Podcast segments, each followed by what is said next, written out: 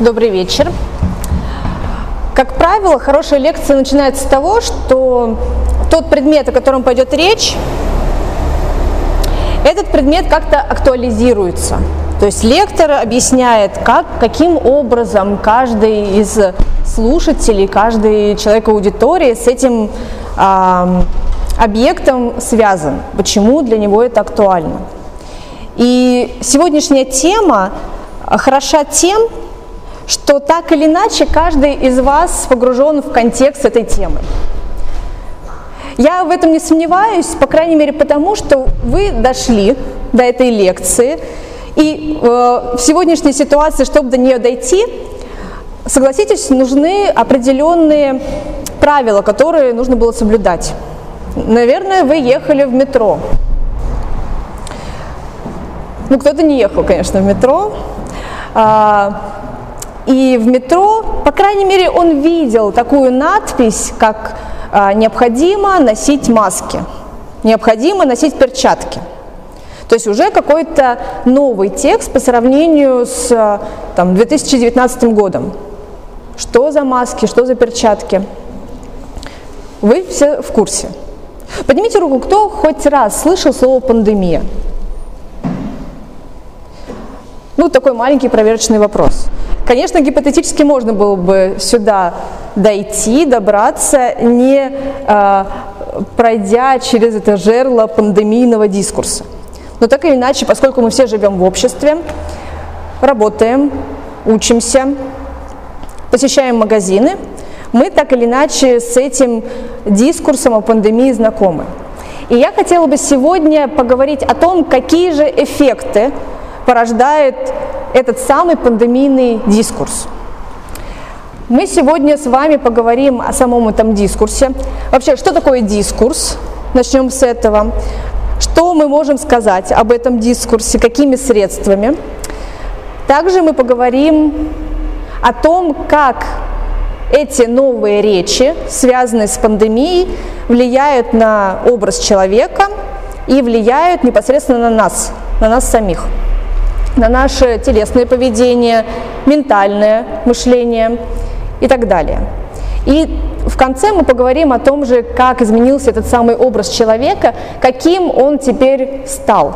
Или, по крайней мере, какие новые аспекты а, нам открылись в связи с новой ситуацией. Ну, раз я ввела этот термин дискурс, то хорошо бы дать определение, что это такое – дискурс – это речь устная или письменная, которая порождена социальной практикой. То есть когда в начале 2020 года объявили о пандемии, человечество включилось в определенную социальную практику. Ну, как минимум весной объявили о локдауне. Объявили о том, что нужно сидеть дома желательно ограничить контакты с людьми. То есть это, это уже часть социальной практики.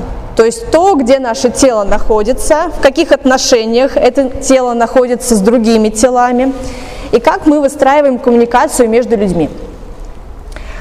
А, слово «дискурс» а, с французского, например, переводится часто как «речь». Но нужно отличать а, понятие, как научный термин «дискурс», от просто речи. Поэтому я предложила через два очень похожих понятия различить, а, выявить характерные признаки именно дискурса. То есть когда мы а, говорим о дискурсе, мы говорим а, об особой области языка. Ну вот смотрите, у нас есть понятие текста. То есть любая наша речь, вербальная, письменное, устное, все это является текстами.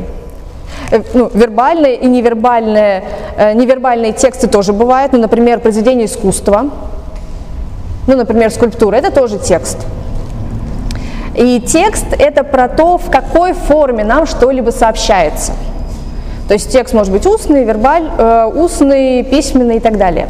А есть в тексте нарратив, то есть в тексте можно выделить то, что нам проговаривается, что говорится. То есть это относится именно к содержанию. А вот дискурс интересен тем, что он отличается от текста, от нарратива. А дискурс – это то, как говорится. А, например, например, мы возьмем э, сказку про красную шапочку. Вот у нас есть сам по себе текст. Например, э, мы читаем эту сказку. Это текст. А нарратив – это содержание сказки. То есть э, сюжет про красную шапочку, как она шла к бабушке, э, вот этот сюжет э, с охотниками, с волком, все это поднимается, это касается нарратива. А дискурс – это то, как нам это говорится. Ну, например, от чьего лица. То есть, согласитесь, можно эту сказку прочесть разным способом. Например, э, рассказать этот сюжет от лица волка. Или рассказать э, об этой всей ситуации в лесу от лица бабушки или от лица охотников. И каждый из этих лиц является носителем своего дискурса. Ну, например, допустим, охотники у нас, пусть они будут марксистами. То есть если мы добавим э, марксистскую нотку в рассуждение охотников, то, а, согласитесь, сказка несколько преобразуется. Сюжет останется тот же самый, а стилистика поменяется. Или, например, у нас бабушка будет фрейдисткой. Она расскажет нам историю про э, поедание серым волком себя совсем иначе, чем если бы она была, например, э, э, кем она была бы, например, у нас? Либералкой или традиционалисткой. То есть дискурс, он э, выделяется в стиле, то, как какая-то информация нам сообщается. И очень важный момент, когда мы говорим о каком-то дискурсе, почему возникают с ним сложности? А, возникают сложности именно потому, что он процессуален. То есть, если мы как ученые говорим о чем-либо, мы выделяем объект э, нашего мышления – то есть мы предполагаем, что этот объект, на который у нас наш взгляд субъекта направлен, объект по сути мертв, он застыл, мы его можем каким-то образом ограничить, ограничить, зафиксировать, чтобы он замер. И только таким образом мы можем его, как на анатомическом столе, анализировать, э, рассматривать, исследовать, наблюдать за ним. Но дискурс принципиально процессуален. А в каком смысле? Пандемия рождает новые речи, новые тексты вокруг э, этого явления. Рождается некий дискурс. Ребята, алярм, очень опасно, носите маски, носите перчатки. Возникают эти самые тексты, например, в виде объявлений – а, вход в магазин без маски запрещен. Но потом этот самый текст, который порожден дискурсом, он тоже начинает влиять на реальность. Например, люди сначала носят эти маски, перчатки, потом ты подходишь спустя какое-то время к магазину, на котором висит это объявление крупными буквами, и ты понимаешь, что э, да, запрещено носить маски и перчатки, но почему-то люди, находящиеся в этом магазине, без масок и без перчаток. Либо как-то очень тщательно их скрывают, может, они какие-то невидимые. То есть а, сама реальность порождает дискурс, и потом сам дискурс начинает влиять на реальность, вызывать определенные эффекты. И помимо того, что этот дискурс процессуален, то есть постоянно происходит вот этот обмен веществ, между, а, обмен между реальностью и дискурсом, а дискурс неуловим. Он постоянно изменяется. Какие-то понятия, которые были вчера актуальными, сегодня уже не так актуальны. Появляются какие-то новые понятия. Но так или иначе мы понимаем, что речь идет именно про этот самый дискурс, именно про пандемию. Например, сейчас а, может быть, вы кто-то, э, кто из вас вспомнит, какие слова, например, в 2020 году были актуальны в связи с э, пандемией, а сейчас про них мы забыли. Какие были такие м, понятия? Вот я сейчас вспоминаю QR-коды. То есть тогда каждый человек э, в Москве знал, что чтобы пойти за хлебом, нужно ему пойти на определенные там порталы, госуслуги или еще куда-то, заполнить заявление, куда ты идешь, скинуть паспортные данные, чтобы сходить за хлебом и вернуться обратно без штрафа. Сейчас, по-моему, это понятие, оно как-то не актуализировано. А, какие еще есть такие слова пандемического дискурса, которые были, например, весной 2020 года актуальны, сейчас они как-то позабылись? Да. Самоизоляция. Самоизоляция. Ну да, например, сейчас не то, чтобы самоизоляция не поощряется, ну она не предполагается. То есть, например, а, у нас а, в университете запрещено самоизолироваться. То есть ты должен ходить на занятия, и нет никаких причин пропускать. Ты можешь бояться пандемии, ты можешь бояться смерти, заражения, болезни, но а, выбирай, чего ты больше боишься, не зачета или смерти? Выбирай. Ну, и, студенты ходят на занятия, пусть в масках, но в перчатках, по-моему, не ходят, не были замечены в перчатках. Кто-то в масках, кто-то без. Но так или иначе, это э, предписание. Ты должен посещать занятия. Никакого дистанта, никакой дистант не, не оправдывается сегодня. А самоизоляция, например, весной 2020 года, это было а, чем-то а, как общим местом. Если ты не на самоизоляции, то где ты? Как ты? Чего ты хочешь от этой жизни, ты хочешь, что ты хочешь в последние мгновения своей жизни, раз ты вышел из самоизоляции. Я помню, а, когда объявили о локдауне, что вот через пару дней должны все засесть дома, и у меня шел ремонт, мне как-то планы пандемические и мои бытовые планы, они как-то э, противоречили друг другу. И вот мы, я помню, с моим рабочим, который мне помогал делать этот ремонт, едем э, в строительный магазин, э, и ощущение зомби-апокалипсиса. Там люди, по-моему, даже надевали капюшоны. То есть было стойкое ощущение, что люди хотят телесно закрыть все поверхности. Там были и перчатки, и маски, и очки, и какие-то капюшоны. То есть было ощущение, что локдаун уже начался с, с самой поверхности нашего тела. И это было довольно-таки странно, и а, ну, а, чувствовалась тревожность, какая-то такая торжественная тревожность, что да, вот сейчас начинается какой-то зомби-апокалипсис, сейчас будем наблюдать, как это будет происходить.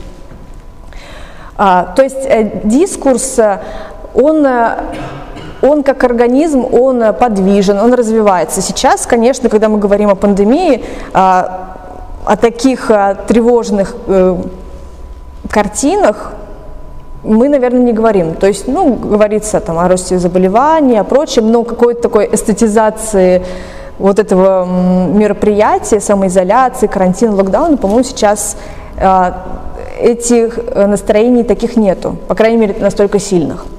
А, и еще очень важный момент, когда мы говорим о дискурсе, то есть это речь, это живая речь, и она э, никогда не, не является воспроизводимой полностью.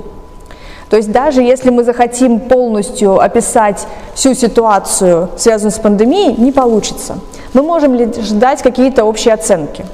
Ну вот, например, глава Европейского бюро ВОЗ что говорит? Пытаясь дать максимально общую картину мира – Пандемия стала огромным потрясением для всего мира. В мировом масштабе она привела к смерти более чем 4 миллионов человек. Это устаревшая информация, если что. Лишила людей средств к существованию, разлучила родственников, коллег и соседей, привела к банкротству э, предприятий, лишила людей многочисленных возможностей. Такие последствия пандемии крайне тяжело отразились на состоянии душевного здоровья и благополучия жителей европейского региона. А, согласитесь, этот дискурс не полностью воспроизведен. Скорее всего, какие-то смыслы, связанные с пандемией, здесь не уловлены. А, не уловили, например, такие смыслы, как, как человеку, эм, материально себя обеспечивать, когда, да, тебе нужно самоизолироваться, но в то же время а, нужно и работать. И так далее. Очень много нюансов и каких-то очень важных проблем а, в этом тексте не улавливается. Хотя есть попытка дать какую-то общую характеристику, что вообще происходит в мире. С помощью дискурса это невозможно достичь. А, как я сказала о том, что э, дискурс, он рождается всегда в некой социальной среде. То есть дискурс, он связан с текстом, он выражен в каких-то формах, э, в устной речи, в письменной речи. Это могут быть политические выступления, э, статьи, посты, индивидуальные разговоры с близкими, с незнакомыми, наблюдение за чужими диалогами. То есть во всех этих формах проявляется дискурс. И дискурс всегда существует в контексте. То есть мы понимаем этот дискурс благодаря тому, что находимся в этом самом контексте. Этот контекст э, неизбежно нас преследует. То есть если мы живем э, в социуме, так или иначе мы слышим эти отголоски. Кажется, один раз, если только этот человек не шутил и не был в измененном состоянии сознания, кажется, один раз я только наблюдала человека, который не погружен в контекст пандемии. А, однажды я пошла, ну, как раз был локдаун, вводили все эти маски, перчатки, то есть это было первые недели этого локдауна. А, я пошла в магазин и наблюдала за следующим разговором. Мужчина подходит к кассе, точнее, пытается подойти к кассе без масок и перчаток, и от него, как от чумного, шарахаются и люди. То есть это как раз был тот самый пик, когда люди очень осторожно к этому относились. От него все шарахаются, он не понимает, в чем дело, он пытается приблизиться, как бы спросить, а в чем дело, маска же она эм, создает риторические преграды, то есть э, твой посыл там, хороший или плохой, он немножко глушится. И для того, чтобы этот человек в маске расслышать, нужно к нему приблизиться. И он пытается приблизиться к кассирше, которая сидит э, в этом в пластмассовом коконе э, с такой пластмассовой кепочкой в маске, в перчатках, пытается ему что-то сказать, что мужчина, наденьте маску. Он вне контекста не понимает, что это за маска. То есть сейчас вроде не Хэллоуин, а, какой-то акции в пятерочке по случаю ношения масок нету. Что за маска? То есть э, человек действительно, видимо, был изолирован от э, социальных сетей, СМИ, телевидения у него, видимо, телевизора нету, интернета нету. Видимо, как классический человек, читающий книги. Э, выполз в пятерочку, чтобы купить продукты. И вот столкнулся с странной ситуацией, когда от него требуют маски, причем даже а, для людей, включенных в дискурс, для них слово «маска» понятно. Наденьте маску, наденьте маску. Мы же понимаем, о чем идет речь, когда говорят «наденьте маску». Представьте себе человека, который а, был на необитаемом острове, приезжает, скажем так, на материк, и ему говорят, наденьте маску. Он поймет, о чем идет речь? Скорее всего, нет. Ну, я бы, наверное, подумала, ну, у меня первые ассоциации были бы с маской, например, с карнавальной маской. Я подумала, что какая-то, наверное, акция, какой-то праздник, и меня не обслужат, если я не буду в праздничном, э, как это, празднично наряжена. Ну, его, да, по сути, по-моему, как раз э, охранник попросил уйти, потому что он не понимал, что за маски. Причем он потом сильно возмущался, то есть говорит, «А, вы с ума сошли? Что за маски? То есть у, а, в том-то, как вся прелесть дискурса в том, что для нас, носителей дискурса, все ходы и все речи внутри этого дискурса, они как будто естественны, они самые очевидны, они не требуют аргументов. Если человек вне этого дискурса, он к нему не подключен, у него возникает множество вопросов. Что за маски, по какому случаю, зачем, где их приобрести. То есть человек полностью выпадает из этого контекста. Ну, общий контекст пандемического дискурса связан с тем, что а, первая вспышка коронавирусной инфекции была зарегистрирована в Китае в 2019 году и в начале 2020 года объявили о пандемии. Это общий контекст, из которого потом уже все начинает разворачиваться. Разворачиваться в политической сфере, социальной, эстетической, этической, образовательной. Все начинает расцветать благодаря этому дискурсу. И для затравки я расскажу, а, точнее обозначу пять характерных черт пандемического дискурса. А, в этом дискурсе проявляется пять установок. Первая – установка на универсальность. Это пока тизер, я пока не раскрываю, что, что я подразумеваю под этим. Установка на универсальность. Установка на количественную измеряемость и вообще на количество. Количество становится очень важным языком описания реальности. А, этому дискурсу а, свойственна внутренняя противоречивость. Я думаю, когда мы начнем об этом говорить, вы сами заметите эти самые странности. Также этот дискурс, эм, он, возможно, и порожден кризисом доверия, но и также он сам усугубляет кризис доверия. Сами, потом мы поговорим о доверии к кому или к чему. И пятый эм, аспект, связанный с этим дискурсом, я его обозначила как запрет на игру. Это пока моя гипотеза, которую я хотела бы с вами потом вместе обсудить. В каком плане э, пандемический дискурс запрещает нам играть? И сейчас я попробую раскрыть э, содержание этих установок. Что значит установка на универсальность? Э, если вы замечали, а скорее всего здесь собрались наблюдательные люди, а, те запреты, предписания, которые есть в текстах, связанных с этим дискурсом, они предполагают, что все люди равны. Ну, например, для того, чтобы э, коммуницировать, мы должны, например, уметь читать или пользоваться СМИ.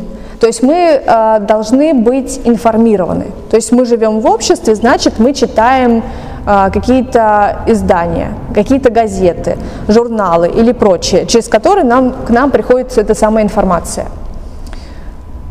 То есть э, этот дискурс не предполагает, что есть такие люди, как тот э, мужчина из пятерочки, который вышел из своей э, книжной берлоги, ничего не зная, и вот как в первый раз встретился с реальностью. Пандемия предполагает, что есть равнозначность всех людей. Что это значит? Эти тексты написаны как будто для усредненного человека. То есть все люди равны. Нет никаких исключений. Нет э, каких-то исключений, например, для людей традиционного склада, э, там, сознания или общества. А нет э, не учитываются там, политические взгляды, религиозные, эстетические, а, не учитывается э, культурный бэкграунд человека. То есть получается так, что все тела разнообразны, да, мы все индивидуальны, уникальны, у каждого свое мнение, но наша природа едина. И перед э, этим единством природы коронавирус тоже как бы един. Он одинаково со всеми расправится. Что объединяет э, пандемический дискурс любых носителей этого дискурса. Будь они а, за то, чтобы носить эти маски и перчатки, за то, чтобы быть ковид-диссидентами, говорить, что это все там политические заговоры, никакого вируса нету, или что там это э, имеет искусственное происхождение или природное, неважно. А, у всех носителей этого дискурса есть одна общая идея, связанная с э, представлением о мире. Мир стал глобальной деревней. Что значит глобальной деревней? А, каждый человек друг с другом а, взаимосвязан.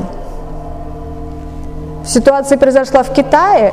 Какая разница, где она произошла? В Китае, в Австралии, Э, в Америке, без разницы. каждый друг с другом связан. То есть рано или поздно все мы станем такой общей сетью. И как раз э, пандемия показала о том, что да, неважно, где это происходит, все мы друг с другом взаимосвязаны. То есть мы, как в деревне, становимся таким коллективным, э, всечеловеческим корпусом, где каждый друг от друга зависит. Началось в одном месте, это распространится э, в другое место. То есть в этом проявляется установка на универсальность, что э, пандемия имеет всеобщий характер. Э, у всех универсальные последствия. Э, все тела имеют всеобщие качества.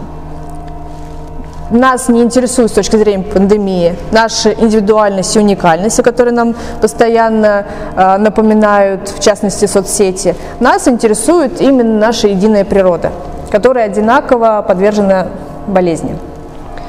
Также в этом дискурсе очень интересно а, раскрывается то, что он связан именно с количественными параметрами. Это объясняется следующим образом. А, когда объявили о пандемии, понятное дело, что это было не просто объявление, это объявление было сопряжено с рядом действий для того, чтобы ну, бороться с этим вирусом, как-то его предотвращать, что-либо с ним делать. И в это время активно развернулась биополитика. Что значит биополитика? Это такая разновидность политики, которая э, основным своим инструментом влияния делает тело. То есть именно воздействуя через тело мы можем управлять, ну, в частности, а, положением государства или там контролировать э, смертность, контролировать здоровье. Фуко, Мишель Фуко, французский философ, постструктуралист, структуралист э, в раннем творчестве, а, он активно занимался этой темой, и у него есть цикл лекций про биополитику. И по Мишелю Фуко цель биополитики заключается в том, чтобы а, воспроизводить государство с помощью тел, не с помощью идей, с помощью тел. Каким образом? Фуко говорил, что для того, чтобы воспроизводить государство, нужно воспитать, э, сформировать, во-первых, здоровые тела, ну, в контексте пандемии, можно сказать, живые тела, то есть государству невыгодны смерти. Невыгодно, чтобы люди погибали. А, как программа «Максимум», а выгодны именно здоровые тела, которые долго прослужат, проживут. А также выгодны послушные тела, то есть э, лояльные к власти. Как бы если это здоровое тело какого-нибудь оппозиционера-протестанта, ну, это ну, не самая классная ситуация. Здорово будет, если это будет лояльное, послушное, здоровое тело. Вот оно как раз экономически выгодно. И объектом биополитики становится не конкретный человек, вот, например, не Семен или Екатерина. Биополитике плевать на Семена и Екатерину. А, на кого биополитики не плевать? Не плевать на население. Главным объектом биополитики становится такой э, объект, такой коллективный корпус, как население. Но Мишель Фуко э, указывает на то, что население это не очень-таки естественная какая-то группа людей, это не очень естественное понятие. Неестественное вот в каком смысле. Население как э, предмет биополитики возникает лишь в тот момент, когда э, возникает статистика. Вот смотрите, есть такие два очень похожих понятия, как население и народ. Как вы думаете, вопрос к вам, чем отличается население от народа? У кого есть идея? Да. И объединение только географически, uh-huh. Ага, то есть э, народ возникает как культурная, религиозная, там, историческая общность людей. Угу. Есть ли какое-то дополнение? Да. Ну, мне кажется, что понятие народ более какой-то такой романтический контекст, а у населения более прагматический. Да, а, ну можно сказать, что да, этот налет у- у- существует, потому что народ, у него есть а, общая память, общая память, какая-то, а, может быть, культурная мифология или религиозная традиция, то есть есть какие-то идеи, там, память, идеология, культура, которая этих людей объединяет. То есть можно так э, э, грубо сказать, что народ объединяется какими-то качественными факторами. Ну, под качеством здесь я подразумеваю именно идеи. Или можно было бы очень так поэтически сказать, что их объединяет дух. Население, население объединяется с помощью цифр. Когда возникают статистики, когда вас пытаются а, посчитать, измерить, здесь возникает именно биополитика. Мишель Фуко выделяет вообще два вида политики. А, вот, например, а, раз уже заговорили про корпус Семена, давайте попробуем различить, как же Мишель Фуко может э, а, объяснить, э, как э, действуют эти дв- две разновидности политики. Первая разновидность – это анатомополитика. Это когда к Семену Малышкину относятся как к Семену Малышкину, а, к его родословной, к его маме, папе, к его а, ментальным особенностям, физическим характеристикам. Анатомополитику интересует индивидуальность. Интересует э, Семен как единичный субъект с его индивидуальными уникальными качествами. Биополитику Семен не интересует. Нет э, ни Семена, ни фамилии, ни родословной, а, ни каких-либо индивидуальных признаков, есть только голые цифры. То есть Семен растворяется в коллективном теле, коллективном теле населения.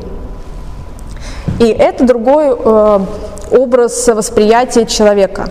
То есть возникает сам, тот самый усредненный э, образ человека, когда мы можем сказать там а, полтора процента людей привилось. Или, э, как бывает, э, такие комичные статистики показывают, что вот один человек э, изолировался на 70%, не знаю, что это значит, или уменьшил контакты на 70%, и в связи с этим он заразил всего лишь полтора человека. С точки зрения статистики, а, с точки зрения здравого смысла статистики, это возможная фраза, возможное предложение. С точки зрения анатомополитики, это комичное предложение. Потому что полтора человека, ну, звучит странно, там Семен и половина Кати. А какая часть э, Екатерины, непонятно. И вообще на каких основаниях можно Семена каким-то образ- образом с- сопоставить, сравнить с Екатериной? Вы же индивидуальности, правильно? А, Ну, с точки зрения биополитики, это становится такое, а, есть такой ужастик, человеческая многоножка. То есть такая, э, вот с точки зрения биополитики все люди становятся таким вот, такой вот многоножкой, многоручкой, многоглазкой, которую можно с помощью количественных параметров измерить. И в то же время этим, этой многоручкой управлять. Я хотела бы сейчас вам дать э, такую фразу, такое предложение, очень типичное для дискурса вокруг пандемии. И хотела бы задать вам вопрос. Находите ли вы странные места, странности вот в этом тексте? То есть мы сейчас посмотрим, насколько вы являетесь прям носителями этого дискурса, для которого здесь странности, конечно, не будет, потому что для носителя дискурса все естественно. Мы сейчас посмотрим, насколько вы можете э, расслоиться на э, носителя этого дискурса и там, например, на критически мыслящего человека, который может выйти в какую-то метапозицию и увидеть странности в этом тексте. Чтобы а, не повышать ваш эмоциональный фон, чтобы не нагнетать какую-то тревожность, волнение, э, я взяла текст очень-очень не первой свежести, для того, чтобы вы немножко отстранились и не беспокоились насчет цифр. Потому что для некоторых цифры действуют очень магическим образом. Они буквально завораживают. Завораживают и а, добавляют, наверное, такое волевого а, намерения оставаться дома. То есть, когда я спрашивала на семинаре, связанном с этими, когда проводила дискурс-анализ э, этого дискурса о пандемии, я спрашивала, кого тревожат эти цифры а, и каким образом на ваше поведение они влияют. И один э, человек сказал, что, ну, если цифры большие, то я постараюсь не выходить из дома или ограничить контакты. То есть эти цифры влиятельны. А текст следующий. В России выявили 23 807 заразившихся за сутки, сообщил оперативный штаб. Общее число заболевших превысило 6,26 миллионов, выздоровели 5,6 миллионов человек, умерли более 158,5 тысяч, плюс 792 за сутки. Поднимите руку, кто видит странности в этом тексте. Угу. Ну, давайте начнем с вас. Что странного? Уточнили за сутки, сколько погибло, а сколько выздоровело, нет. Ну, то бишь, это нагнетает. Вот очень Ага. хороший слайд, но когда там обращение такие поставили, ну, показывают, Ага. там вообще жить уже не хочется после того, что начнешь. Угу. А здесь хотя бы плюс, что выздоровели, показали сколько. Да, странно, что нагнетают сторону смерти, сторону пессимизма, а не оптимизма, что ребята у нас выздоровело там, допустим, тысяча людей за сутки, было бы как-то поприятнее, ну как-то по- поддержало бы жизненный тонус. Да, вот этот странный момент. Кто еще заметил какой-то странный момент? А, да, Тихон. Ну что, а, заразившиеся, то есть когда мы вот в первой части не употребляем слово человек, человек Ага. является выздоровевший. Выздоровели 5,6 миллионов человек. А вот заразившиеся, Ага. заболевшие, у кого-то принципиально не употребляется слово человек. Мгм. То есть смерть обезличивает. И Выздоравливают люди, а умирает, Существа. умирают существа. Нечто. Оно. Многоножка. Мгм. А э, как ты думаешь, можешь предположить, вот э, а, как вас зовут? Сергей. Сергей указал а, на этот момент, что а, не указано, сколько выздоровело. И вот этот момент, на который ты указал, что выздоравливают люди, а погибает не весь что. Э, Видишь ли ты какую-нибудь связь? Или, может, кто-то другой видит между этими двумя странностями нечто общее? Да, деление общества. Вообще, что, чтобы быть человеком, надо выздороветь, привиться там потом уже в дискуссии, а вот болеют э, и не прививаются люди второго сорта. Мгм. Ну, я несколько не услышала этой идеи. Вот как, э, не, не говорят, сколько выздоровело за сутки, а вот сколько умерло за сутки говорят. Да, Я хочу еще небольшой плюс сделать. Мгм. Сергей. А, тут как раз есть такой прием, бутерброд называется. Обычно как раз наоборот в практиках, где хочется какую-то позитивную установку закрепить, а, то есть то, что можно закрепить, ставится в конец и в начале, а в середине какую-то ну, неприятную перерыв, Ага. просто нужно проглотить. Ага. Тут как раз сделано наоборот, что действительно нагнетает а, вот это вот ощущение а, ну, тревоги. Ага. Ну да, у нас с коллегами это называется принцип витаминки. То есть оболочка должна быть сладенькая, а внутри горькое лекарство, которое должно вроде как помочь. Здесь с тем, сколько умерло, нам сообщается вот эта горькая э, правда, а сколько выздоровело, где сладкая оболочка? Почему нас обделили сладким? Почему нам сразу дали эту горькую правду? Вот это тоже странный момент, почему идет нагнетание. Да, есть комментарий? Да, вот как раз вопрос, почему идет нагнетание. Мгм. Это прям вот э, явно сквозит установку, что мир опасен. Мгм. Мир опасен. Посмотрите, пожалуйста, люди гибнут, заражаются и умирают. Мгм. Что ж, что ж, видите, мы подтверждаем свою Мгм. И, кстати, дополню этот самый момент, что, например, а, в интернете очень, как в таком, как нетолерантном пространстве, где можно там что-то анонимно написать, и вроде как последствий никаких не будет, очень много появилось шуток про пандемию, а, про про этот самый вирус, но в официальных речах или в публичных пространствах не принято это обшучивать, не принято смеяться, не принято улыбаться, не принято э, высказываться иронично. То есть э, есть э, э, в этом дискурсе установка на нагнетание, что это, ребята, очень серьезно. Это слишком серьезно, чтобы мы не время шутить. И в конце я как раз хотела бы о своей гипотезе сказать, почему а, есть вот эта самая установка, не только связана просто со смертями и с болезнями. Как правило, когда а, происходит очень а, как, большая там трагедия или там депрессия, человек начинает шутить. Почему комики э, часто в депрессиях? Не из-за того, что они много шутят, а наоборот, шутка является инструментом для того, чтобы себя держать в тонусе. То есть это несчастные люди, для которых юмор и вот эти средства разрядки являются важным инструментом для того, чтобы вообще коммуницировать, для того, чтобы выжить. Здесь э, нет, э, не время шутить, время тревожиться. В связи э, с этим самым количественным параметром, на, которые, на котором зиждется э, пандемический дискурс, возникают э, соответствующие эффекты. Ну, например, когда мы не говорим об индивидуальном теле, а говорим о теле как таковом, коллективном теле мира, корпус мунди, возникают следующие образы тела, точнее телесности – а, тело становится переносчиком заразы. Какое телесное разнообразие, как, кому какое дело, а, там, то, худой ты или толстый, какого цвета твоя кожа. Тебе главное не умереть. Главное а, не умереть, быть здоровым и не, не заражать других.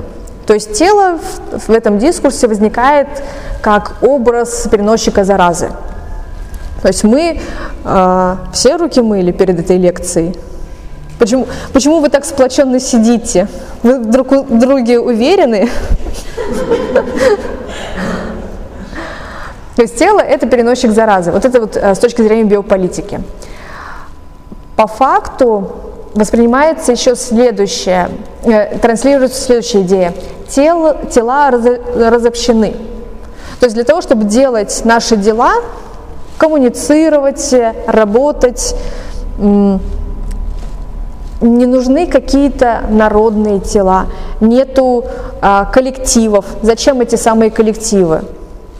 А, ну вот, например, в пандемию исчезли так называемые третьи места. Третье место – это вот места развлечений. А, кафе, рестораны, антикафе, то есть места, где люди могут собираться и общаться, обсуждать какие-то важные идеи. У нас даже, э, я, честно говоря, не очень помню, э, в интеллектуальных средах, по-моему, тоже вот во время локдауна какие-то такие тусовки ну, на время, по-моему, прекращались. Ну, по крайней мере, где-то были какие-то очаги, где, к этому, где это игнорировалось, возможно было игнорировать, и люди э, встречались, где-то действительно что-то а, затормозилось, приостановилось. То есть с точки зрения биополитики, зачем эти третьи места? Зачем вы делаете ваши семинары по практической философии вместе? У нас же есть Zoom. Это же безопасно? Или Писательская мастерская. Писатели-одиночки, зачем вы встречаетесь и пишете в одном пространстве? Это небезопасно. Жить надоело. Давайте общаться по зуму или просто ВКонтакте друг другу этим перекидывать тексты. С точки зрения биополитики это не прагматично. Но а, вопрос тогда к вам. С точки зрения культуры, какая прагматика в том, чтобы вместо зума рисковать своим здоровьем и собираться коллективами и делать что-то вместе, вживую. Какая есть идея? А, социализация. Да, Семен. Эмерджентный эффект от э, сборов. Вау. Поясни. Ну, э, когда люди собираются вместе в коллектив, там... Почему именно должны тела встречаться? Не просто умы через Zoom, а именно тела. Потому что есть такой эффект среды, который не происходит, ну, который не формируется, когда люди собираются через Zoom. Угу. А что это за эффект? Почему мы должны э, телами встречаться, этими телами соприкасаться, даже когда речь идет об интеллектуальной деятельности? Почему наши ума, умы требуют нашего телесного физического присутствия? Ну, В чем магия? В чем, э, что такое полу- а, получается?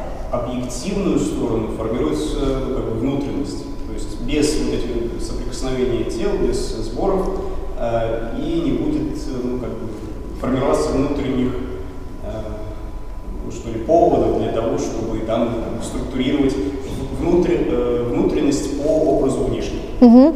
Ну, звучит немножко эзотерично. То есть тела нам нужны, То это платонизм. платонизм. Ну да, платонизм. Есть еще идея? Ну да, ну, продолжение. Мгм. А, Идея такая, что, например, в интеллектуальной практике при подготовке лектора необходимы семинары. Семинары, когда проходят у нас, э, то 10 человек, которые собираются вместе, они моделируют, по сути, то, что должно находить у человека, который готовит лекцию сознания. И чтобы это воспринять, то необходимо э, непосредственно в этом участвовать.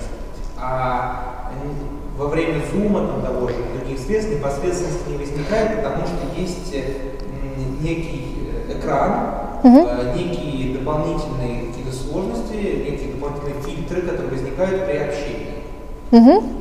И поэтому обучение через э, интернет, оно гораздо хуже, чем обучение непосредственно вот, телами. Мгм. Тогда такой, г- я сейчас пытаюсь э, немножко спровоцировать на какие-то идеи. А, ну вот с точки зрения этого самого серьезного пандемического дискурса, зачем рисковать здоровьем ради того, чтобы вот сейчас встретиться и обсудить какую-то лекцию? Жизнь и лекция – это ам, на чаше весов.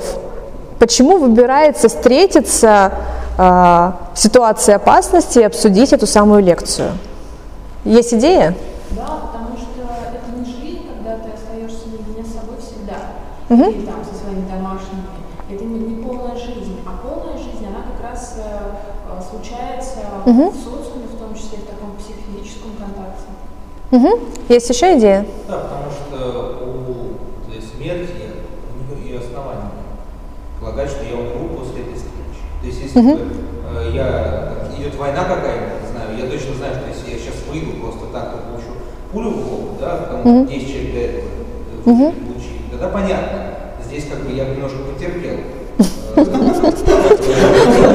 семинарий. А, Но когда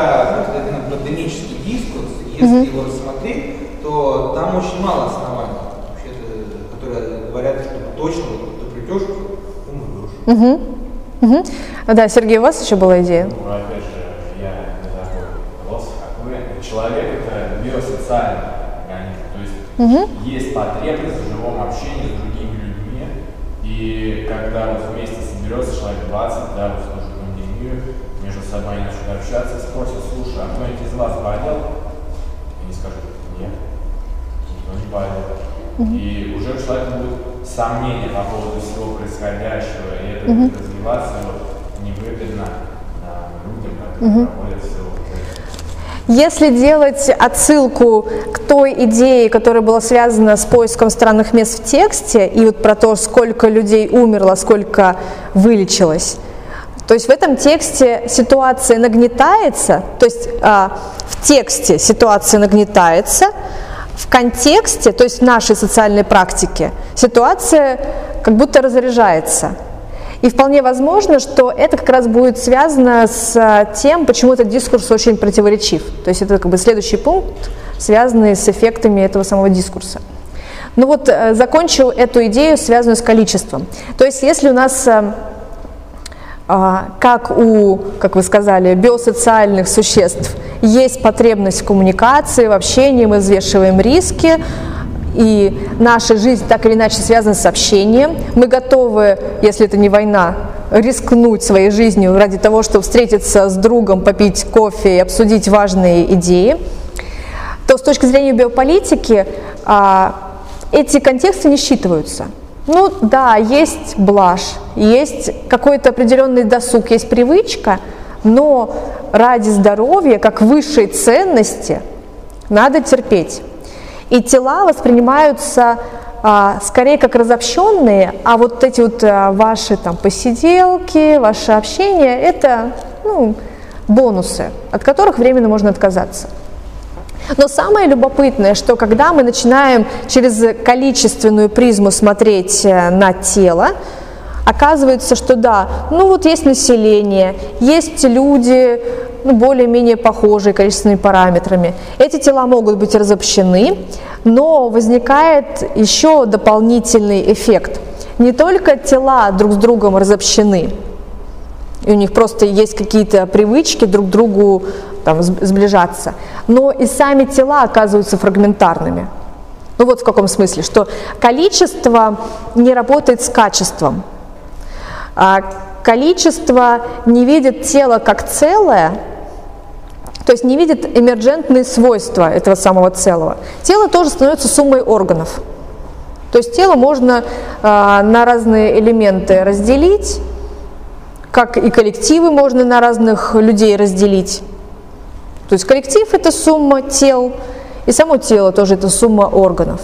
То есть рождается другая совершенно призма, э, которая не улавливает вот этот самый эффект солидаризации, единения, коллектива, там, духа. То есть это не работа с качеством. И отсюда возникают противоречия в дискурсе. То есть когда работает, когда э, конструируется искусственный образ общества, ну как сумма людей, ну значит это тело можно просто на время развести в разные квартиры, в разные дома. Они там посидят, они там будут работать, будут общаться через Zoom, но, наверное, все не так просто. И я хочу вам предложить для интерпретации следующий текст. Тоже посмотреть на него а, через эту призму странностей. Следующий текст. Сегодня утром в Мосметро 97% людей были в масках. Мы им очень благодарны. Но были и те, кто не соблюдает меры безопасности и не носят маски и перчатки. В департаменте напомнили, что проезд в общественном транспорте без средств защиты невозможен. Что не так с этим текстом? Да, Катя. Ну, они говорят, что проезд невозможен, при этом такие люди по факту были. Угу. То есть вот эти 3%, видимо, каким-то образом они туда попали. Да, то есть уже, уже странность. Слово невозможно в логике, это означает, а, нет возможности проникнуть а, в это в мост метро. Причем это текст, который, а, в котором это противоречие вот находится в двух шагах. То есть оно не разнесено в тексте, это не разные тексты, это в одном тексте. То есть писал, скорее всего, один автор. 97% людей были в масках, а, проезд э, без средств защиты невозможен. Странно? Странно. У кого есть еще какие-то странности или, может, комментарии по этому месту? Да.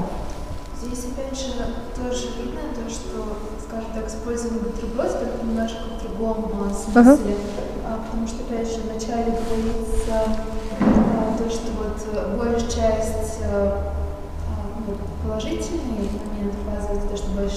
Целых 97% были в масках. А потом дальше отрицательный момент, то, что все-таки были... Э, и не в масках. Да, нарушители. Ага. И в конце опять э, то, что там, ну, э, то, что да, напомнили, э, и то, что все-таки э, опять же напоминание, то, что так как бы лучше не делать. Угу. То есть императив в конце, да? Скорее как не факт, что невозможен, а такой, как это, призыв. Ну, ребят, ну невозможен, ну не делайте так. Да. А, угу. А, блат или брак? Большой брат. Брат, брат. Угу. Да, да, да.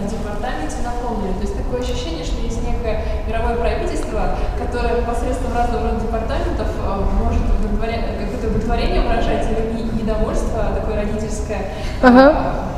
пассажирам московского метро. Ну да, причем э, такой глагол напомнили, ну как-то звучит, как вот большой заботливый брат тебе напомнил. Ну невозможно же. Да. Э,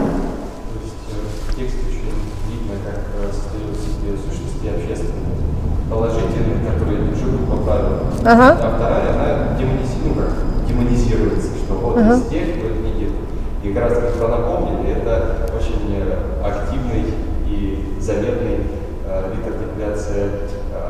пассивной агрессии. То есть он как бы, ну, мы как бы вам напоминаем, что вообще Ага. мы Ага. э, нельзя этого делать. Ну да, и смотрите, если ты воспринимать текст, ну как адекватный текст, он всегда имеет какого-то читателя. Ну, то есть, когда даже пишется в стол, все равно есть какой-то потенциальный образ читателя, на который этот текст направлен. И когда э, есть вот эта вот приписка, там мы 97% были в масках, мы им очень благодарны.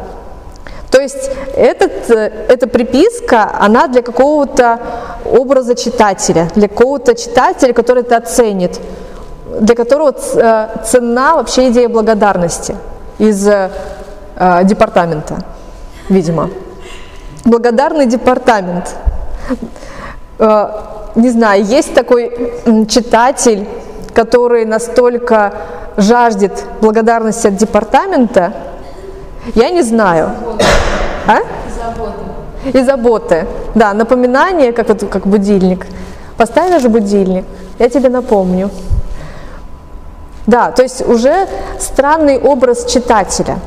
То есть на кого этот текст рассчитан. Вообще, вот на кого этот текст рассчитан?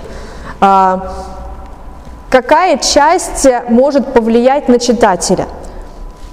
Ну, 97% были в масках. А, Ну, скорее всего, из контекста, а, причем это, по-моему, лето 2021 года, то есть когда а, маски и перчатки особо люди уже не носили, то есть 97% людей были в масках. В тексте написано 97% людей. Из контекста, ну кто был в Мосметро летом 2021 года, ну скорее 97% были не в масках. И мы им очень за это неблагодарны. То есть уже возникает противоречие между текстом и контекстом, между дискурсом, между реальностью и тем, что пишется. Уже на этом уровне возникает противоречие. Возникает вопрос, а какова функция этого текста, который не совпадает с той реальностью, в которой мы живем. Это открытый вопрос. Если у вас есть э, варианты ответов на него, то можно э, вас э, послушать. Да. Ну, это пример формального текста. То есть люди, которые пишут, они живут в каком-то мире, который сами для себя создали. Ну вот, а, смотри, Артур, я сейчас хочу радикализировать. А, ладно, бог с ним, с этим отдельным текстом. Понятное дело, что есть всякие графоманы, а, есть бюрократы, которые пишут для отчетности тексты. Но если весь дискурс, по большей части множество текстов этого дискурса написаны примерно таким образом, скорее всего, эти люди находятся в какой-то реальности, и какая-то функция у этих текстов есть, хотя бы из-за того, что их очень много, и вот эта стилистика, она сохраняется. Может быть, я не права, и вы мне скажете, что есть э, другого рода тексты. Да, Семен.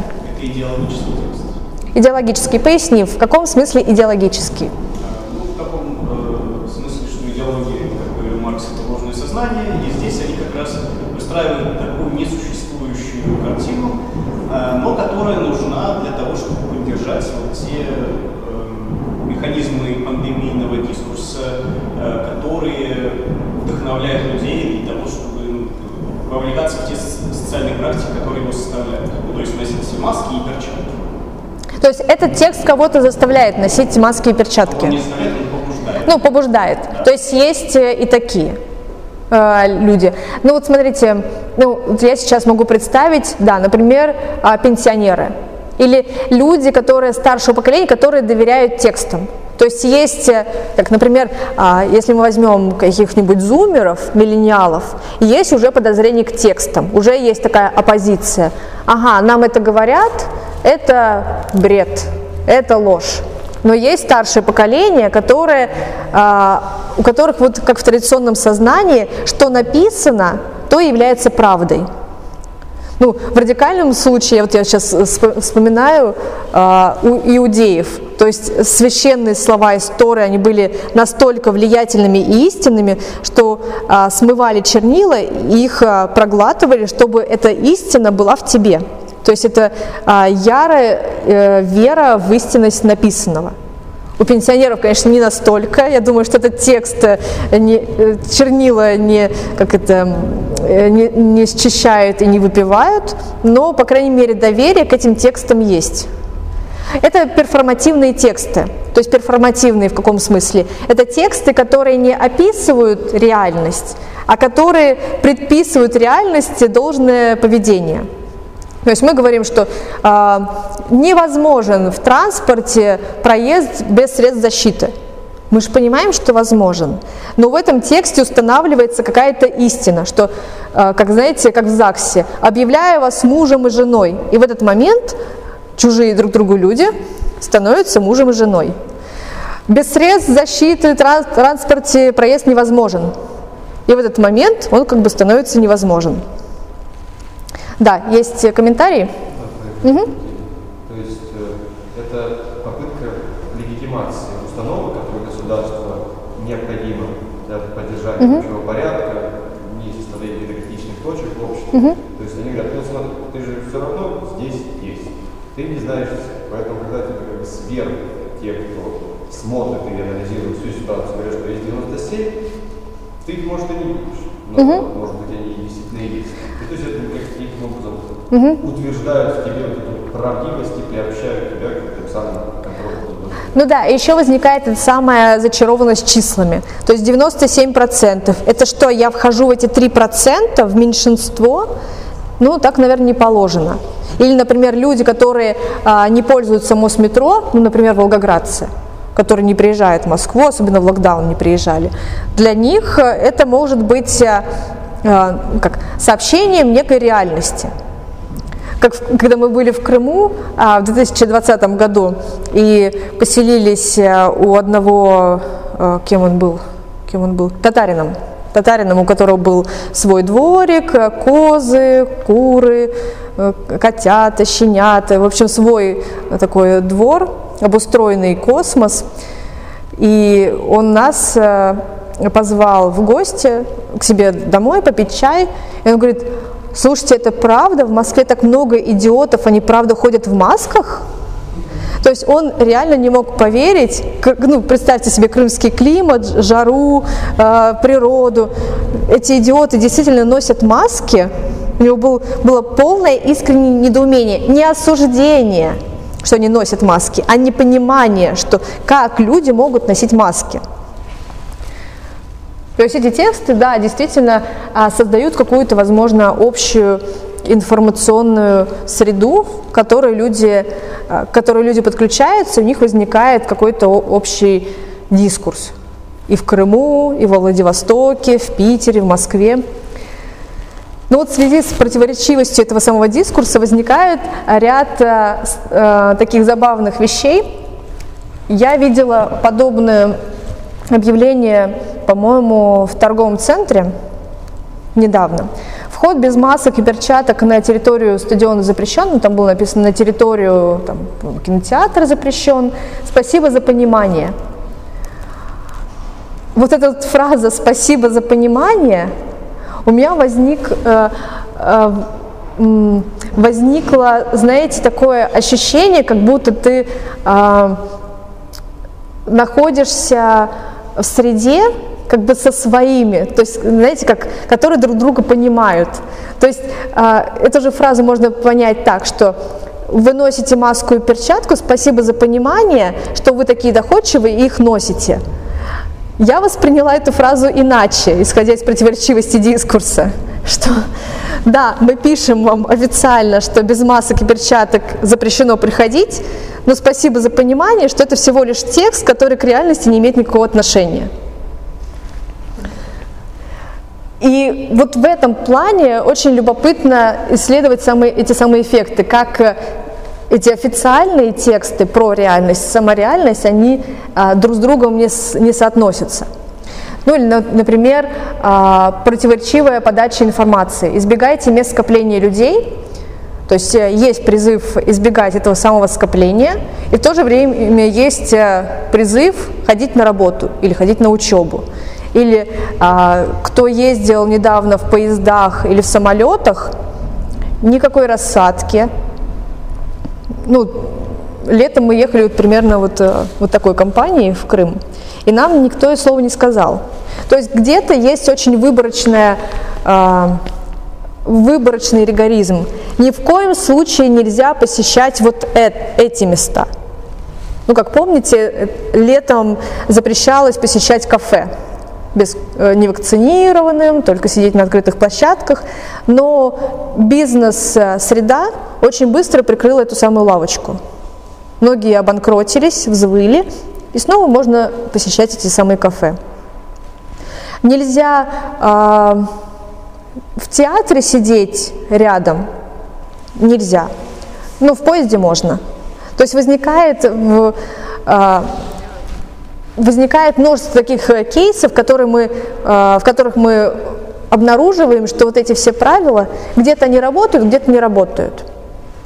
И в связи с этим еще возникает э, такой дополнительный к теме телесности такой аспект, что оказывается, что тело, у нас в восприятии, в нашем опыте есть переживание тела как чего-то целостного, но в этом самом дискурсе возникает другой образ тела, как тело, которое состоит из частей процессов. Причем эти части друг с другом конфликтуют и враждуют. Ну вот, например, когда вы чихаете, нужно чихать сгиб локтя. То есть нос – это как э, э, источник опасности, сгиб локтя – островок безопасности. То есть ваше тело тоже становится таким конструктом, где есть безопасные органы, есть опасные органы. Они друг с другом конфликтуют, враждуют вот в этих самых э, текстах. И тоже возникает противоречивый образ, который с реальностью мало соотносится. Что в связи с этим э, получается? Если у нас возникает противоречие на уровне текста, контекста, а внутри самого текста эти самые противоречия логические, возникает кризис доверия. Ну, во-первых, самим этим текстом. Если нам говорят, э, проезд запрещен, и говорят, 97% проехали, ну, возникает э, вопрос, кто пишет эти тексты, насколько он грамотен, ну, как минимум, ну и последующие вопросы. В связи с этим в этих текстах очень ярко выражается другой образ лояльного тела, лояльности телесности. Ну, например, вы носите маску и перчатки, соблюдаете полутораметровую социальную дистанцию, мы вам благодарны благодарны а, даже не за счет того, что вы это соблюдаете. То есть для тела, тело это тоже сам по себе текст. И потому, как оно себя ведет в обществе, по нему тоже можно считать различные вещи. Например, лояльность к власти, лояльность к предписаниям. То есть вот э, э, вы носите маску, по-моему, там и перчатки есть, и соблюдаете эту самую дистанцию. Таким образом, ваше тело проявляет лояльность. Ну, конечно, не само тело, а носитель, э, там, ваше сознание, ваши ментальные установки отражаются в вашем теле. Но телесность это как раз вещь плюс сознание, вещь плюс ум. То есть ваша телесность лояльна. И э, в этих текстах официальных очень поощряется проявлять эту самую лояльность. То есть это как бы, знаете, это как вот со школьной формой. Человек, который, э, там, ученик, который пришел в школьной форме, отутюженный, выглаженный, все, все как, прав, как правильно, это тело лояльное. Его легко обучать. То есть оно как бы сигнализирует, я готова обучаться, я очень хочу быть дисциплинированным и стать э, экономически выгодным, здоровым, послушным телом в вашем государстве. То же самое с масками, с перчатками. Но возникает, понятное дело, что и нелояльная телесность. Как ее можно назвать, если это нелояльная телесность? Ну, протестная, например, да, которая сопротивляется, или сопротивляющаяся телесность. В чем она проявляется? Я назову два кейса, в каких случаях она сопротивляется. Э, возможно, вы еще набросаете другие варианты. Ну, например, когда говорили, нужно носить маски – вы, а кто-нибудь, поднимите руку, кто-нибудь читал правила ВОЗ, как правильно носить маски? Я просто заинтересовалась этим самым моментом а, в связи именно с, не, не с проблемой выживаемости э, в обществе в Мосметро, а именно в связи с тем, как, э, когда я готовилась к этой лекции. Оказывается, а, одноразовые маски нужно носить в течение нескольких часов, обязательно их менять. Сколько там, каждые три часа, да? А, уже два часа, уже два часа. А если это многоразовые маски, то их нужно регулярно стирать, утюжить э, определенным, э, там, с определенным градусом. Кто-нибудь так делает? У меня есть э, маска, которая, которая распиханы по разным одеждам для того, чтобы в нужный момент это надеть и снять. Мне кажется, я ну, как это разношу эту самую заразу с помощью этой маски, когда меня просят войти там, в метро в этой маске или еще куда-то. То есть, э, ну, многие там, э, врачи и медики говорят, что так как вы носите маски, спасибо, не надо.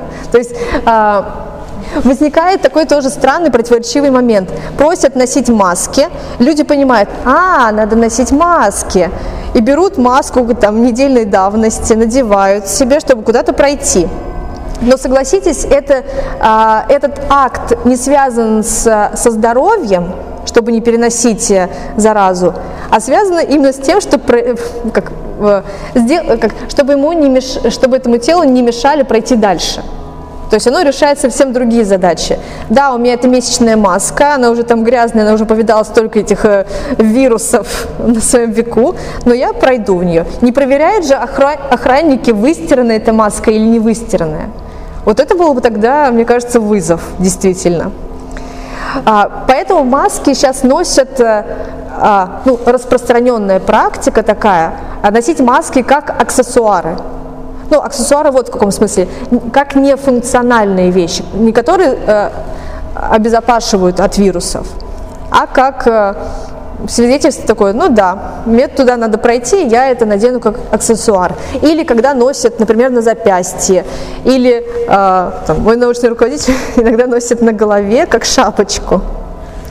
Вот. То есть носить, а как, это уже там, дело каждого. И есть еще очень любопытный момент, как выража- выражается эта самая сопротивляющаяся телесность. Вам сегодня измеряли температуру тела где-нибудь? Мне вот вчера измеряли. Как это обычно происходит? Ну, вот в последнее время. Пистолетом, да. А, но...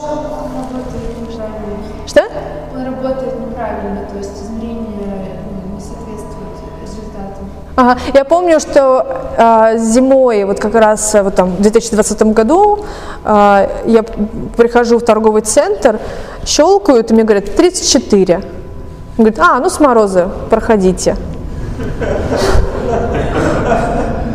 К чему эта информация? Наверное, не, не к тому, чтобы обезопасить мое здоровье. Это возникает какая-то другая совершенно практика. Ну, нам же сказали измерять температуру. Мы измеряем. Какая разница, какая у нас мотивация? Ну или мне чаще всего измеряют так, что даже не смотрят на что, просто как прикладывают к руке и идите дальше. То есть формально соблюдается этот самый жест. Это тоже а, как бы проявление лояльности, телесности, но поскольку это квази-измерение температуры, то есть измерения такие не происходят, э, то это тоже такой же акт э, а, игрификации. То есть создаются какие-то новые практики, которые не имеют отношения к, к- к функционалу. Или, например, моя знакомая выписывалась из больницы, и ей нужно было, у нее была повышенная температура, но по другому поводу. И э, охранник э, ей щелкает по руке, высокая температура. И подходит медсестра, говорит, а вы к другой части тела приложите, и там, где будет оптимальная температура для выписки, мы эту температуру зафиксируем, и вы можете пройти. То есть вот как бы лайфхаки, если что. Да, комментарии? Или вопрос? Комментарий. Э, Только кратко, хорошо? Да, есть еще одна практика, которая давно уже превратилась э, в такой ритуал, э, потеряв свой смысл, безопасность в аэропортах. Все специалисты безопасности знают, что на безопасность это не влияет вообще никак. Но вот э, люди попали в такую ритуальную ловушку, э, проходят вот эти все там, раздевания там, ремня, там, складывание вещей куда-то и так далее, проходят через какие-то рамки. Все безопасники прекрасно знают, что в случае необходимости пистолеты... Всё пронесут. проносят. То есть это ни- ни- ни- все Ну вот смотрите, это тоже очень хороший э, кейс, он связан с тем, что общество становится ритуальным. То есть мы возвращаемся в ситуацию, когда в обществе появляются новые ритуалы, они обрастают. Они могут не иметь функционала, какой-то прямой прагматики, но мы проходим через череду ритуалов, чтобы, например, добраться до работы или до университета, или друг с другом пообщаться. И это тоже любопытная ситуация. То есть они вроде не имеют полной функционала, но, например, они психологически влияют на то, что, о, ну самолет наш не взорвется, мы в него пройдем. Или я сижу в маске и в перчатках, ну никакой коронавирус до меня не долетит. Хотя врачи, ну вот у нас есть э, знакомый врач, она говорит, что люди э, в специальных э, спецкостюмах проходят к зараженным, и даже через спецкостюмы есть э, великая, ну, большая вероятность, что возможно зар- заражение. То есть как бы маски и перчатки это немножко про другое. И вот э, мы переходим к последнему пункту, а, который я хотела бы э, для вас преподнести как скорее сырую, открытую гипотезу, которую, я надеюсь, мы с вами сможем обсудить.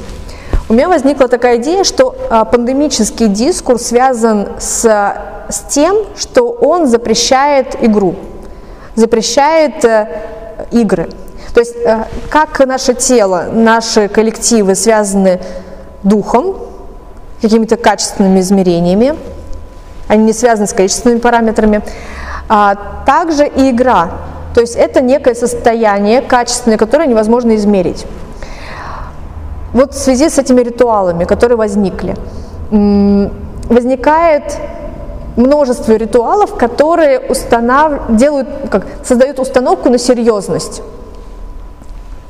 Носите маски, перчатки, люди заражаются, э, у них э, ухудшается здоровье, они болеют, не все выздоравливают, многие умирают, не хватает э, э, там, коек в больницах, множество красных зон, э, не успевают всех хоронить. И вот этот вот э, дискурс нагнетается. Причем э, это очень именно серьезный дискурс, э, именно серьезный, не предполагающий иронии, насмешки, потому что смерть это серьезно. Есть игра, как пространство свободы, веселья, есть смерть, как то, что противоположно этой самой игре.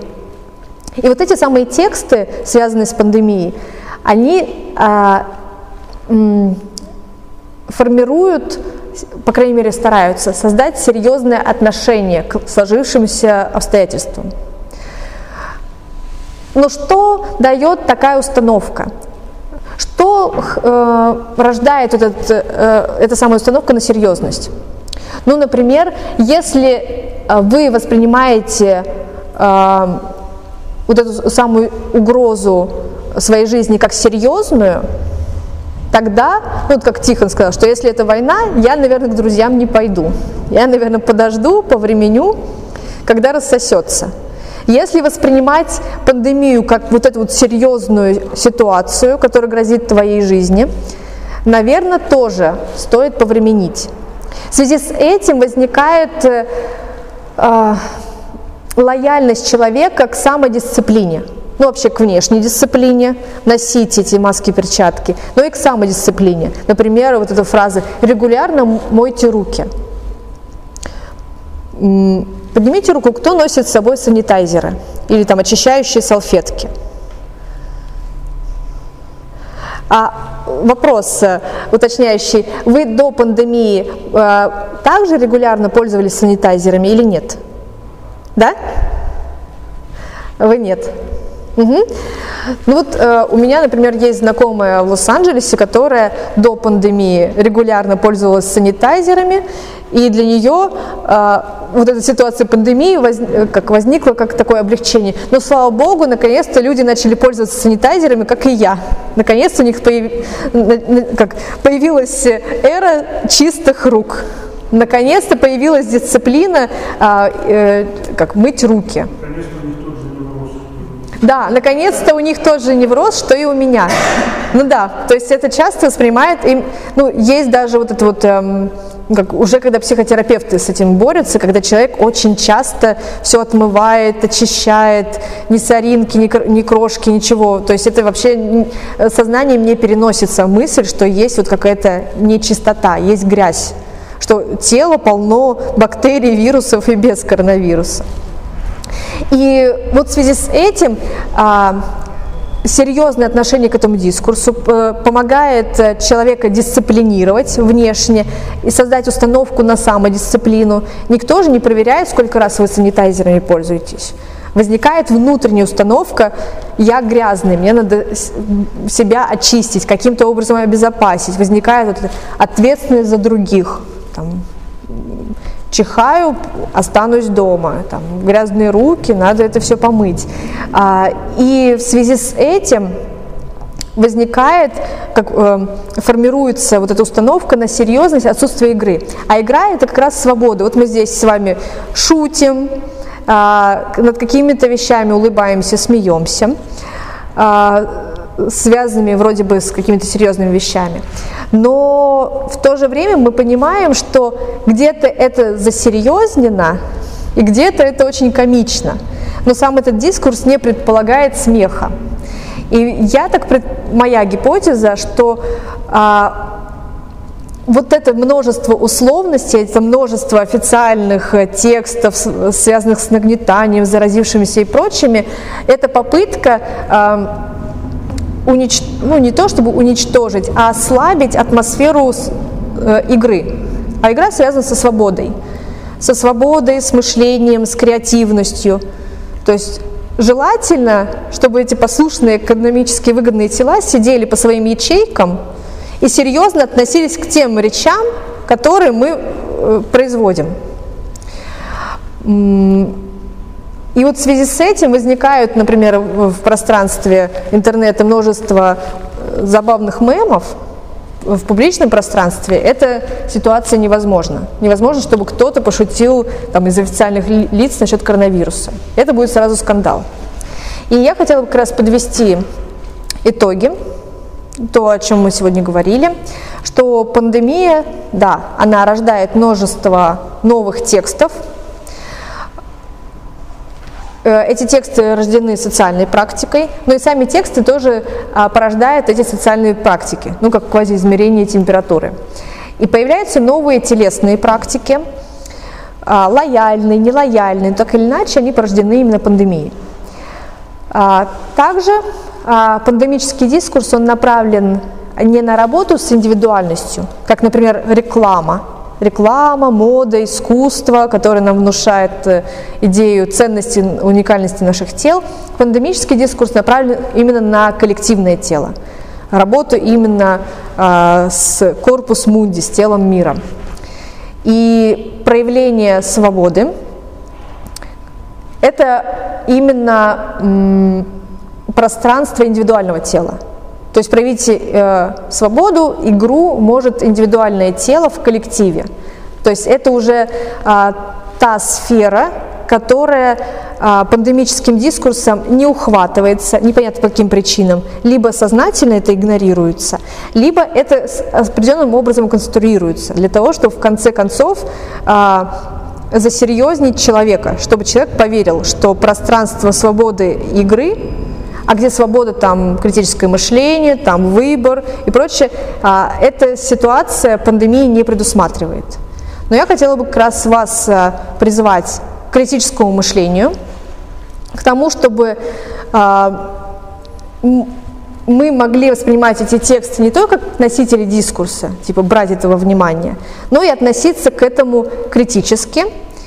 И там, где возможно вместе собираться играть, собственно, этим заниматься. Спасибо. И, пожалуйста, теперь э, у вас есть возможность задать вопросы. Именно вопросы. У кого есть вопросы по этой теме? Да. Через лет 10 останется ли элементы какие-то пандемического М, Я предполагаю, что э, э, те элементы, которые останутся, скорее всего, они уже будут относиться именно не к пандемическому дискурсу. То есть, например, а, во время пандемического дискурса у нас появились там понятия э, или там усилились, э, усилилось значение для общества, там, например, э, там, санитайзеры, а, локдаун, м, что там, take away, еда на вынос, дистант. То есть вот эти вещи, они, скорее всего, открепятся именно от пандемического дискурса и будут рождаться, э, э, формироваться, развиваться в других э, социальных средах. То есть те идеи, которые сейчас наработаны во время пандемии, скорее всего, политическими элитами и интеллектуальными элитами а, могут браться в оборот как такие технологии. Ну, например, а, очень удобно, когда есть не коллектив, а конкретные люди. То есть э, в конкретного человека можно какую-то технологию образования инсталлировать, э, очень успешно в нем это будет работать. Ну, например, как сейчас есть мастер-класс по э, стихосложению. Ты Пушкиным не станешь, но научиться стихосложению ты сможешь. Вот то же самое, например, с дистантным образованием. То есть какие-то технологии выработаются, но, скорее всего, Нобелевскую ты после этого дистанта не получишь. Какие еще есть вопросы? Да. Спасибо за лекцию. Маленький, маленький комментарий такой. Э, Я слушаю, понимаю, что очень жаль, что Бодрияр не дожил. Мгм. Это вам бы развернулся по полной. А, вот такой вопрос. Почему остаются вот эти ритуальные практики с масками? Ну, с перчатками можно находить, отменили но с масками остаются ритуальные практики, и когда уже всем понятно, что это только ритуальные практики, что это никак не влияет Мгм. на заражаемость и не. Мгм. Ну да, это любопытно, тем более, там, например, сами врачи, ну, например, авторитетные врачи, ну, кто-то, для кого-то они там авторитетные, кому-то нет, потому что сейчас кризис доверия, каждый может говорить там, и Малышева, и э, Михалков, и какой-нибудь блогер. Маски – это наше спасение, или маски – это панацея от всего, или маски – это зло, или они, там, они бесполезны. Почему это сохраняется? У меня гипотеза такая. А Вот э, Фуко, когда говорил про дисциплинарные практики, про то, что вот есть определенные учреждения, в которых людей муштруют. Э, Школа, армия, тюрьма, э, там психбольница, что там еще было? Наверное, университеты отчасти. То есть есть определенные а, культурные машины, госучреждения, не только госучреждения, в которых а, а, людей дисциплинируют. А, Причем дисциплинируют именно через телесное поведение. Ну, например, в тюрьме и в школе что общего? Например, звонок на обед. То есть есть а, четкий распорядок дня и четкое распределение тел в пространстве. Ну, например, учитель у доски, дети сидят за партами, друг напротив друга. И причем э, стол учителя и там учитель сам он как бы физически, иерархически э, выше. А, То же самое с этими масками. А, По ношению масок можно увидеть, э, тело это дисциплинируется, или проявляет оно лояльность, или не проявляет. То есть, если оно носит маски, то можно идти и дальше. Сказать, носи перчатки, то есть такой эксперимент. Носит перчатки или не носит? То есть насколько этот человек запуган или встревожен? Встревоженный человек, который, у которого критическое мышление уже ослабевает, э, его очень хорошо, как пластилин, формировать э, под свои там властные цели. Если он носит маски, значит можно идти дальше, то есть такие вот ставить эксперименты, где, э, где границы его лояльности. Если не носит маски, это тело нелояльность, э, сложнее э, свои инструменты власти э, как бы успешно на нем применять. Поэтому, мне кажется, это такой хороший индикатор лояльности или нелояльности общества. Да, еще вопрос. Э, Да, почему биополитика пренебрегает выгодностью больных тел? Каких Больных. больных? А, м, можешь развернуть свой вопрос? Я не очень понимаю. Ну, у тебя в лекции звучала идея, что э, биополитика настроена на, ну, как бы, на то, что вообще здоровое тело эффективно, Мгм. э, и э, вот, значит, для этого есть все вот эти меры ограждения У меня вопрос. А то есть, э, как мертвое тело полезно в качестве компоста, почему не рассматривают этот вариант? На больных телах Ага. это выстроена медицинская индустрия. Это очень выгодно. Но смотрите, а, когда мы говорим о больных телах, а, да, биополитика, а, точнее, э, да, биополитика рассматривает именно здоровые тела как продуктивные, то есть те, которые могут работать, которые могут трудиться во благо государства. Когда мы говорим о том, что есть больные тела, а, эту идею там, внушает, например, медицина, коммерция, там, индустрия красоты, что все наши тела на самом деле ну, от природы они какие-то искаженные, несовершенные, больные, уродливые. Их нужно исправлять, э, приводить в чувство, делать там пластические операции, хотя бы косметикой начать пользоваться, и мужчинам в том числе уже пора. Но, но это как бы уже речь идет не про биополитику, не про государство, а уже про сферу бизнеса когда наживаются на том э, образе тела как несовершенного. Как природное тело, оно плохое, его нужно усовершенствовать с помощью технологий, искусства, медицины и прочее, прочее. Но э, речь идет не о трудящемся теле здесь, а скорее эстетическом теле или там социально приемлемом. И в этом плане, да, бизнес наживается именно на больных, а государство наживается на здоровых, на, на трудягах. Неважно, красивых, некрасивых, будьте добры трудиться. Да, друзья, и последний вопрос. Если такового нету, то спасибо, а, да, спасибо Тихону, который сейчас нам даст, задаст последний вопрос. Чем кардинально, если кардинально, э, если есть такое, то чем кардинально отличается человек, образ человека современности от э, того образа, который был до Мгм. А, Я бы не сказала, что это прям супер радикально отличается, но, по крайней мере, были какие-то э, образы этого самого тела, но в пандемию этот образ расцвел.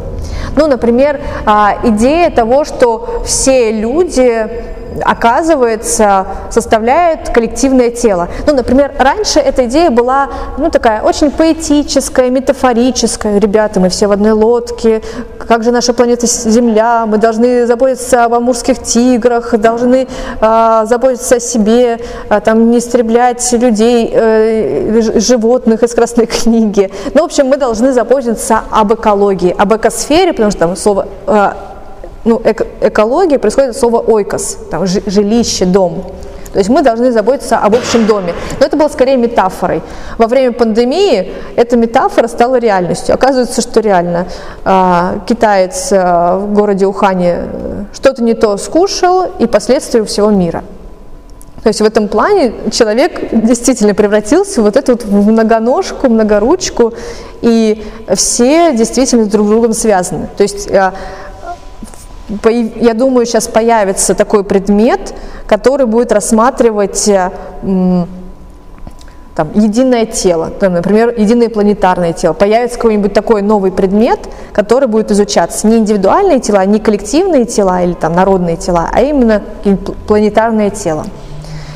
И на этой футуро- футурологической ноте я хотела бы закончить свою лекцию. Спасибо за ваше внимание и ваши вопросы, комментарии.